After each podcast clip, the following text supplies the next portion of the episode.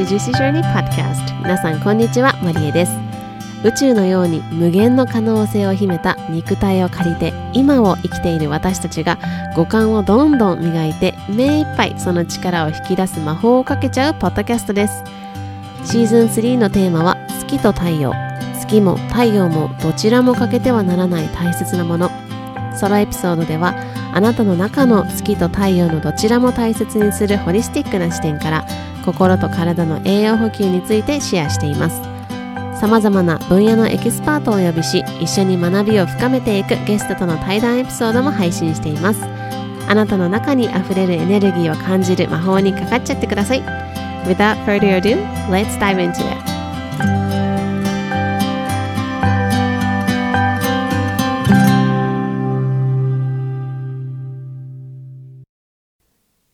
Aloha, my loves. Thank you so much for tuning in to another episode of Juicy Journey Podcast. You're listening to episode 122. 皆さん、こんにちは。今日も Juicy Journey Podcast 聞いてくださって本当にありがとうございます。このポッドキャストは毎週水曜日と土曜日の週2回配信をしております。皆さんいかがお過ごしでしょうか、えー、今日はですね、ここ最近感じていることとか、これからの動きとか、そういうところについてシェアしていこうと思っています。えっ、ー、と、先日インスタグラムであのシェアした内容、ストーリーズでシェアした内容があったんですけど、それにすごく皆さんが反応してくださって、私自身もこう改めて自分に対しての気づきっていうのもたくさんあったので、あの、合わせてね、シェアしていきたいと思います。え、インスタグラムを見てくださってる方ばかりではないかと思うので、まあ、どういうことを書いたかっていうのをシェアしますと、あのー、最近はその流度ですね粒がそのさらに細かく見える世界ですよねって書きました。であの仕事をする上で計らいは必要なことかもしれないけれどそれが自分だけの繁栄なのかそれともその先を行くのかは言葉やエネルギーにそれが乗る。そしてそれが一瞬の目の動きに出ると。書きました。で、あの、腹の底から思っていることとかそうじゃないかなんて一瞬でわかる時代になっているからこそ深く潜る。これは自分にとって何を意味するのか。で、こんなに時間がかかってめんどくさい作業はないかもしれないけれど、これなしには結局満足いくお仕事はできないような気がしていますとえー、やっぱり違ったとかいつまでたってもなんか違うかもみたいになると、うん、でもこれが分かっていくと自分にとって必要なことだけにエネルギー。つまりはお金も時間も体力も気力も使うことができるなと感じていますと書きました。でそのさらにですねあのそれを見抜いていく感覚を磨くことも必要かなと思います、えーですね。まあ、こんな感じであの書いたんですけど、これに対してすごくメッセージいただいたりとか、リアクションをいただいて、あ、なんかこう、私自身もすごく気づきがあったなというふうに思っていて、どうでしょう？皆さんなんか最近物事が透明になってきているなどういう意味って感じかもしれないんですけどこう透明になってきているというかなんかこうシースルーみたいななんか粒が細かく見えるみたいな感覚がある方もいるかもしれないんですけど、これまではこう遠くでなんとなく見て画像が荒いけど、なんとなく綺麗とか、なんかいいなとか、うん、なんか良さそうみたいな思っていたことに対して、あれ？やっぱなんか画像荒かったくないみたいな感覚でもっと細かくこの鮮明に粒が見えてくる。うん。で、なんか LED とかもこの粒がいっぱいバーって並んでるじゃないですか。それが本当に鮮明に見えてくるみたいな世界だなと思っています。で、まあそれがそのさっきもインスタグラムで投稿したようにそういうのが見えてくるそういうのを感じる分かる人っていうのがどんどん増えているそれが、まあ、世界にそういう世界になっているんですよねだからこそ私たちが今問われていることってあなたはどう生きますかってことだと思っていてあのどういう世界で何を見てこう自分という人生を歩んでいくのかというか、まあ、そんなシリアスに考える必要は全くないんですけどなんかどう生きるのかっていうのを改めてこう問われているような気がするなというふうに思うんですね。で特にこの自分でお仕事をしてる人とか、まあ、会社員の人も、私も会社員ですけど、あの会社員も、あの、全く同じことが言えると思うんですけど、その仕事って、お仕事ってもう大人になったら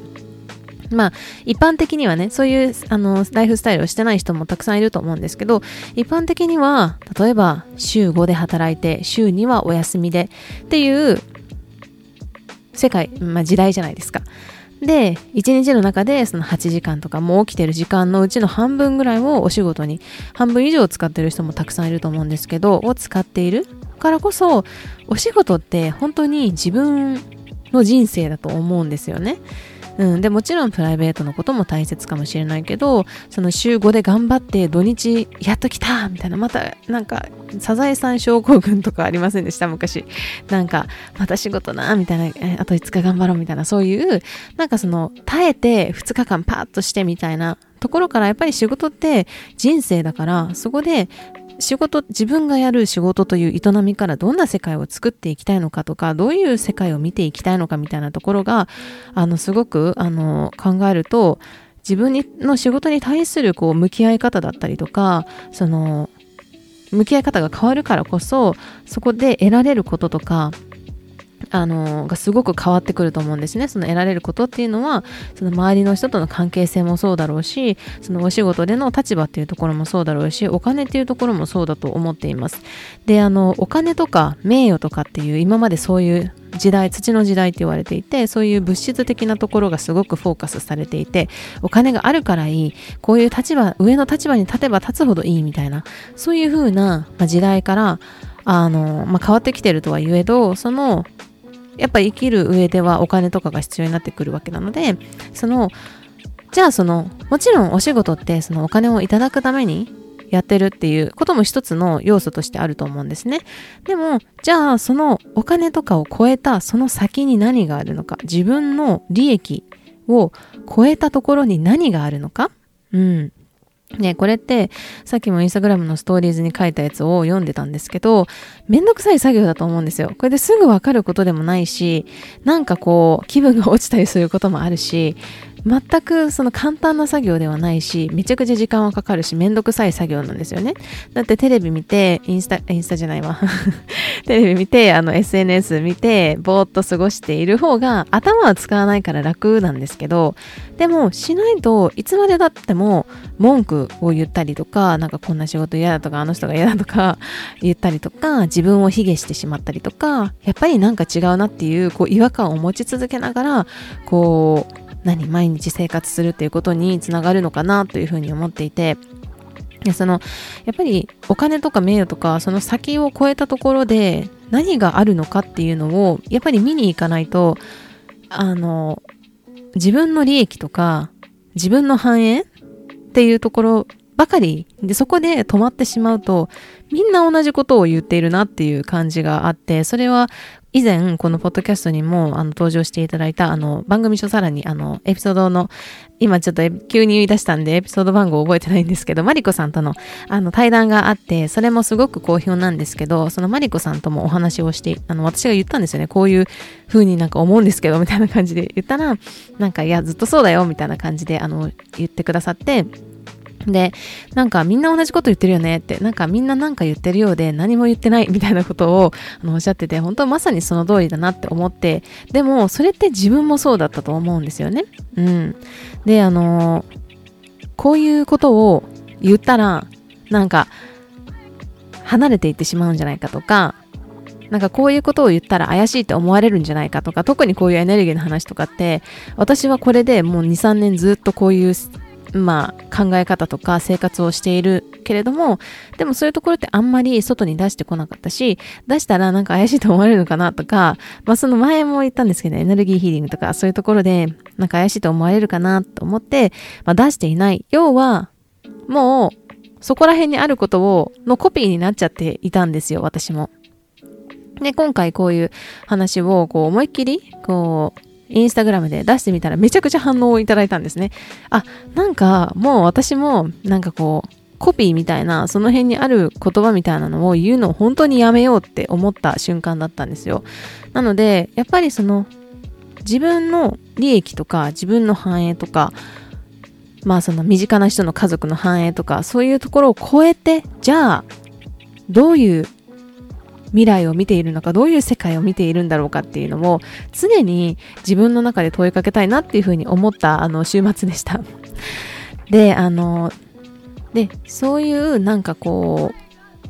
腹の底で考えてることって、あの、本当に言葉に乗ってくるんですよね。で、それは話し言葉だけ、話し言葉だけじゃなくても、書き言葉、そのメールとか、メッセージとか、文字、まあそういう、最近ね、インスタグラムのスレッド、スレッズだっかなっていうのもできてきましたけど、そういう言葉にも現れるから、私も最近すごく意識してるのは、必ずそういう、あの、面と向かって話をしているっていう以外にもメッセージだったり電話とかメールっていうのもあの片手間に返すのをやめたんですよね。今まではこういろんなことやりながらパパパって返してっていう、まあ、業務連絡はねちょっとあれですけどすぐ返した方がいいと思うんですけどちゃんとこうなんかあのお互いのエネルギーを交換するようなメッセージに関してはこうパパパって返すその速度じゃなくってあの本当にそこに集中して本当に心でから思っていることを返すっていう結構じっかりじっくり時間をとってあのメッセージを返したりとかしてるんですけどそうしていくとやっぱりそういう人が集まってくるしその私のメッセージに対して片手間でパパってあのメッセージを返してくる人もあの本当にいなくなったなっていう感じがあります。うんで、あの、だから、今だからこそ、この感覚っていうのを磨くってすごく大事だなっていうふうに思っていて、それは、まずは、その、他のものを見る前に自分のエネルギーっていうのを磨く、自分の感覚、自分の中でのエネルギーの感覚ってどういうものなんだろうかっていうのを磨いていく。で、粒を細かく見る感覚、それは、その相手のエネルギーだったり、物だったり、言葉だったり、まあ、いろんなところにエネルギーってあるんですけど、その自分の、自分をまず見ますよね。で、その自分の外にあるエネルギーを感じる感覚っていうのを磨くってすごく大事だなっていうふうに思っていて、すべてのものってあなたに語りかけてるんですよね。で、例えば、あの、すごく木の木のなんかなんだろうな。あこの前どこで見たんだっけな。すごい雑貨屋さんで素敵なちりとりがあったんですよ。それがあの木でですねすごい綺麗に磨かれていてでもあの3つぐらい置いてあったんですけど全部ちょっとずつなんかいびつな形をしていておそらく手でねあの削られたんだろうなって思う木のちりとりがあったんですけどすごい温か 温かみがあってあなんか素敵だなって思ったんですけど、じゃあそれで一方、100均のプラスチックの、あの、大量生産されている、何ちりとりとそれと比較をするとやっぱり感じるものって違うと思うんですよね。なんかあったかみをそのプラスチックの大量生産のちりとりから感じられるかって言ったらそうじゃないと私は思うんですよ。で他の例でいくとその大切に大切に職人さんが作った和菓子となんか1年ぐらい賞味期限があるパッケージの大量に置かれているお菓子。これを2つ比べると、どちらがなんかこう、どういう感覚、エネルギーをがあるのかとか、どちらがどういうエネルギーを放っているのか、それはいい悪いとかじゃなくて、どういうエネルギーを放っているのかっていうのを感じるっていうか、あの、まあ、磨くのもすごくあのいいと思います。これって本当にあのその辺で、その辺でというか、あの日々のあの生活の中でできることなんですよね。うん、でもまずは自分のエネルギーを感じることからですけれども。で、あの、そうしていくと、それがね、どんどん分かっていくと、その自分の波長に合うもの、まあ、要は自分が大切にしたいものとか、自分の心がウキウキするものっていうところにエネルギーを使っていけるんですよね。そのエネルギーっていうと、時間もそうだし、お金もそうだし、体力も気力も全てですね、を使っていけるんですね。でも、なんか、それが、あのまあ、エネルギー浪費がなくなるっていうことなんですけど、あちらこちらにいろんなところに引っ張られていると、自分がよくわからなくなるし、本当に自分の波長に合うものって何なんだろうとか、自分のエネルギーに合うものって何なんだろうっていうのがわからなくなります。うん。で、あのー、まあ、この磨くところで言うと、例えばね、自然とかに皆さん想像してください。えっと、周りはさわさわと自然があります。で、なんかこう光が差し込んでいて、夏だけど少し涼しくって、なんか土の匂いがしたり、なんか緑の匂いがする。そんな森の中です。皆様は。いいですか？で、なんか鳥が鳴いてたりとか、蝶々が飛んできたりとか、そんな森の中にいると、はぁってこう深呼吸したくなる感じないですか？なんかマイナスイオン出てるわって思ってリラックスするじゃないですか。でも、あの、夕方の満員電車。都会のあの夕方の満員電車を想像してください。そしたら、なんかちょっとイライラした人が乗ってたりとか、なんか疲れてそうな人が乗ってたりとか、なんかっていう満員電車に乗ると、なんか、で、深呼吸しないですよね。なんか逆に息止めたくなったりするじゃないですか。うん。だから私たちは本能的に目で見えていること以外のこともいろいろキャッチしているんですよね。それは必ずしも頭で理解してないかもしれない。なんか嫌だとか、なんか嫌な感じするとか、なんかここいいっていう、そういうまあ頭では言葉にできないかもしれないけど感覚的に思うこととか感じること、まあ、それは本能的にキャッチしていると、うん、いうことなんですけどあのー、そういう感覚をね、日々磨いていくとすごく、あのー、面白いですし、私もこれはもう3年ぐらいずっとやっていますね。なので、その、食料を選ぶ時とかもこういうエネルギーを、あの、見ながらお買い物をしたりもします。はい。で、あの、こういうのって、あの、お仕事でも、その対人のお仕事をしてる人って特にここを磨いていくと面白いと思います。で、あの、まあ、いろいろね、最近コーチングだったりとか、何があるかのほか、コーチングとか、そういう、あの、まあ、コーチという存在ってすごいたくさんいると思うんですけど、あの、コーチって質問を投げかけるんですけど、でも質問を投げかけるだけじゃわからないことがあるんですよね。で私もコーチの、あの、養成講座みたいなのを、あの、取ってたことがあって、まあ、コーチの一応、あの、なんか勉強もしたんですけど、質問を投げかけるだけじゃわからないことってたくさんあるんですよね。まあ、ほぼ多分わからないんじゃないかと思うんですけど、だからこそ、エネルギーにその相手のエネルギーに入らせてもらうみたいな感覚を養うとシナジーが起きていくんですよね。だから私がそのコーチングとかをお願いする、まあそういう伴奏をお願いする人ってこういう感覚を持っている人が基本的に、あの、まあ基本的にこういう感覚を持っている人にお願いしていて、自分がそういう感覚を持っているからこそ、あの、そうじゃない人とは、こう、波が合わずに、なんか違うというか、なんか浅いみたいな感じで終わっちゃって、結局なんか、あの、まあ、これもエネルギーっていうところが、あの、うまく使えなかったな、回せなかったなっていう感覚で終わってしまうことがあるので、あの、そういう感覚を持っている人に基本的に私はコーチングとかをお願いしてるんですね。で、あのじゃあコーチじゃないから別にいらないってわけではなくて、その会社員としても使えるし、対人、まあ、人間関係っていうところで、それは家族もそうだと思うし、お友達関係とかパートナーとか、すべてのところで使えるなというふうに思っています。で、私はあの、会社員としてその通訳のお仕事っていうのもしているので、あの、これって結構ね、使うんですよね。その、その人が、あの、わ、なんだろうな、事前にね、その人がどういう人で、どういうあの、考えをしていてっていうのが分かっていると結構やりやすいんですけど、あの、大きなね、企業とかに入ると、それが必ずしもできる場面がなくて、あの、初見で、あの、お会いしました。それでその方の通訳しますみたいなことって結構多いんですけど、その時に、その人のエネルギーフィールドに入らせてもらうっていうのをやるんですけど、それをやるとですね、その人と本当にシンクロが生まれていくというか、シナジー、まあ良い、あの、なんだろうな、リズムが生まれていくんですよ。うん、なのでこれも通訳のお仕事っていうところでも、あの、磨かせてもらったところだなと思っています。で、この間、あの、サウンドヒーリングをね、した時も、その方のエネルギーフィールドっていうの、これはサウンドヒーリングとかエネルギーヒーリングとかやるときは必ず、あの、やるんですけど、まあそれもちょっと怪しい話になるかもしれないんですけど、その人だけじゃなくって、その人の全ての、まあ、コークリエーションっていう、なんていうのかな。まあ、工事の自分とか、まあ、いろんなね、あの、ご先祖様とかいろいろいると思うんですけど、まあ、そういう、あの、人たちも一緒に来てもらってやるっていうのが、そのサウンドヒーリングエネルギー、私がやってるサウンドエネルギーヒーリングなんですけど、あの、その時に、あの、その方のエネルギーフィールドに入らせてもらったら、あ、緑だなっていう感覚が最初あったんですね。で、その後こう紫の感覚が出てきたりとかしていて、まあ、必ずしも色で出てくるわけじゃないんですけど、まあ私は色であの出てくることが多いかなと思います。で、終わって私はあの特に何も言わずにどうでしたかっていう話をしてたら、その方がですね、あの2色が見えたと。で、その、あの、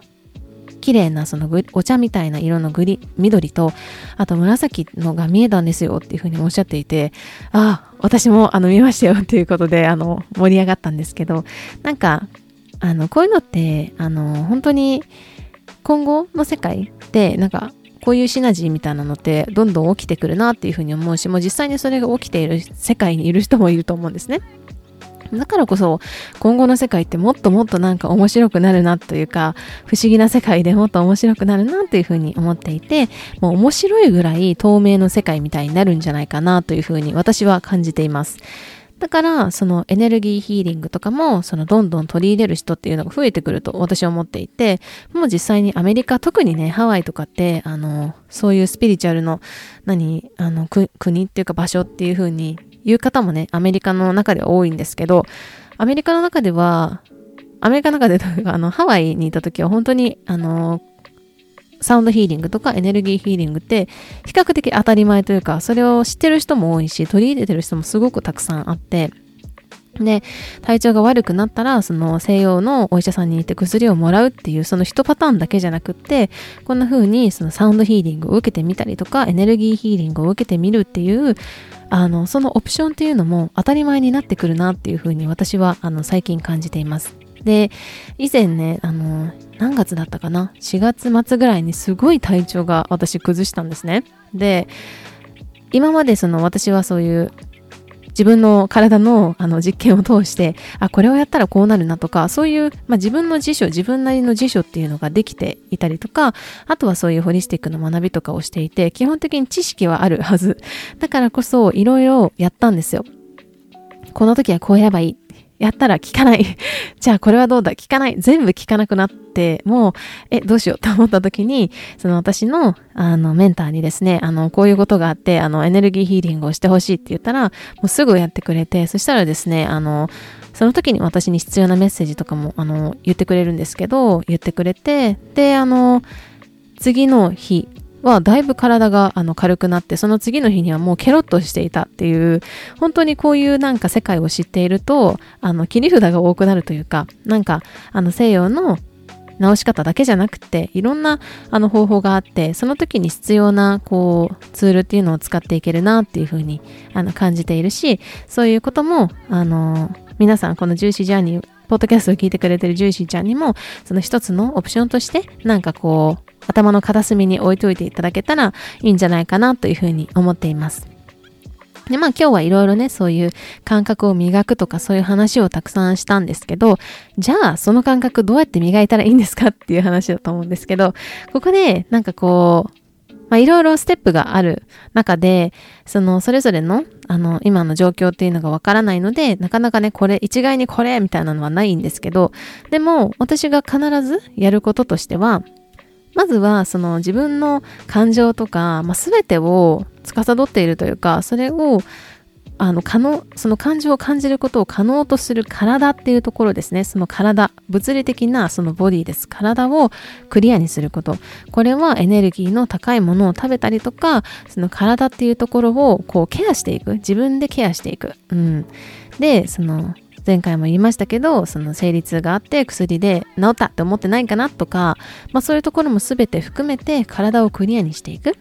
でそしてここが一番大事です。ここが一番土台なんで一番大事なんですけどえっ、ー、とで最近思うんですけど何の何に対して えっと、何の自己投資よりも一番大事なのって体への投資だなって本当に思っていて、いくら、あの、どんなね、素晴らしい能力があって、素晴らしい、あの何、ことができたとしても、体がなければ、その、それをこのこの時代で、今世で達成すること、全うすることってできないんですよね。だから、一番投資をするのって、まずは体だなっていうふうに思っていて、こういうふうに体をクリアにしていくと、そのエネルギー感覚みたいなところも本当にどんどん養われていくって、まあ私もそのパスを辿ってきてますので、その体っていうのが一番本当にあのベースだなと思うしそのベースとなるのがやっぱり一番は食事あとは普段のライフスタイルだなというふうに思っていますで、えっと、次に内側の感覚を研ぎ澄ますこれは目をつぶるっていうこともすごく大事なんですよね。で、あの、現代は、あの、物質と情報に溢れた時代で、その80%が視覚を使って生活しているっていうふうに言われているんですよね。うん。だから、その、私たちの五感っていうのはその目だけじゃないですよね耳もそうだし鼻もそうだし味覚もそうだし肌の感覚とか内側の感覚っていうのがあるので一旦目をつぶる時間を作るっていうのもすごく大事だなというふうに思いますはいで、あとは体を緩めるですね。ガチガチの体では何もできませんから、体に体を緩める、そして弾力を作るみたいなのもすごく大事だなと思います。で、緩めるためには、やっぱりストレッチとかも大事なんですけど、あのーそのための筋力というか、も大事だと思うので、まあ、普段の、えーと、適度な運動というか、えーと、体は動くように作られていますので、まあ、エネルギーを回していくみたいな、その体を緩める、緩めれ、緩められる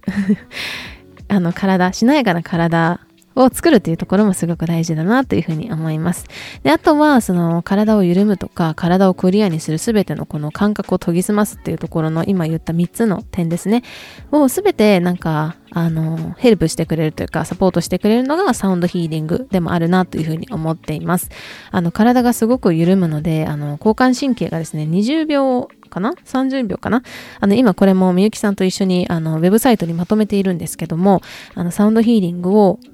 聞いた20秒後ぐらいから、あの、体の、えーと、なんだっけ、交感神経ですね。その戦闘態勢になっているその交感神経から副交感神経に切り替えることができたりとか、それであの体もそうだし、心的なあのストレスの解消になったりもするし、あとはね、そのね、体のあの循環その血液の循環とか体の中って水分多いんですけど、そこにその振動を震わせていくので、体の循環っていうのがすごく良くなるので、肩こりだったりとか、その冷え性とか、血液の浄化みたいなところも作用してくれるっていうのが、えっ、ー、と、サウンドヒーリングの一つでもあります。はい。えー、なので、ぜひぜひ、あの、興味のある方は、えー、っとですね、8月頭ぐらいにですね、30分ぐらいの、あの、無料のサウンドヒーリング会を、あの、オンラインで計画しているので、ぜひ楽しみにしていてください。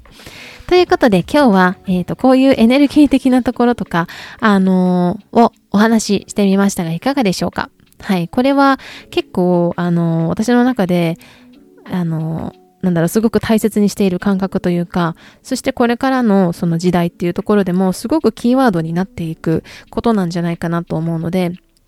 おそらくこのジューシーちゃんたち、聞いてくれてるジューシーちゃんたちって、あの、気づいてる人も多いと思うんですよ。なので、あの、ぜひぜひ、ここも、あの、なんだろう、磨いていただけるとすごくいいんじゃないかなというふうに思います。で、あの、こういうエネルギーとかって、あの、その、そのエネルギーがわかるっていう装備を身につけるっていうのではないんですよね。あの、私がよくヒーリングイコール remembering っていう思い出す作業だっていうふうに、ヒーリングは思い出す作業だっていうふうに言ってるんですけど、あの、装備を身につけるっていうよりも、その感覚を思い出すっていう方が、あの、近いと思っていて、人間はこれまでテレパシーとか、まあいろいろね、使ってきてたって言われていて、特に日本人ですね。日本にルーツがある方ってそうだと思います。で、あの、時代を経て、こう忘れるというか、まあいろんな時代の歴史とかヒストリーとかいろんなバックグラウンドがあって、あの、眠っているというか、今それ、その感覚が閉ざされているとか、まあ、硬直したみたいな感覚でもあると思うので、まあ、それを体をクリアにして、体を緩めていって思い出していく作業みたいなところだと私は感じています。え皆さんはいかがでしたでしょうか？ぜひ何か感じることとか、なんかこれってどういうことなの？とか、あの、あったらぜひぜひウェルカムですので、インスタグラムの、あの、メッセージからメッセージいただけるととっても嬉しいです。ということで、今日も、えー、最後まで聞いてくださって本当にありがとうございました。水曜日ですね。えー、多分暑いと思いますので、えー、皆さんこまめに水分補給をしていただいて、愛いっぱいの一日はお過ごしください。バイ今日も最後まで聞いてくださり、本当にありがとうございます。ぜひこの魔法を広げていくためにお友達とシェアいただいたり星マークポチッとまたは番組のレビューを残していただけるととっても嬉しいですそれではまた今日もあなたにとって愛いっぱいのジューシーな一日でありますようにまた次回お会いしましょう I'll see you next time. Bye!